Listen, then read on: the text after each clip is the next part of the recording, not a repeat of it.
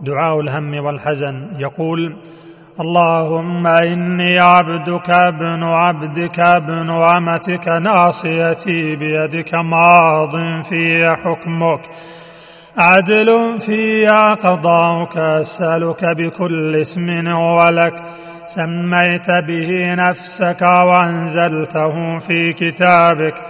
أو علمته أحدا من خلقك أو استاثرت به في علم الغيب عندك. أن تجعل القرآن ربيع قلبي ونور صدري وجلاء حزني وذهاب همي. ويقول اللهم إني أعوذ بك من الهم والحزن والعجز والكسل والبخل والجبن. وضلع الدين وغلبه الرجال.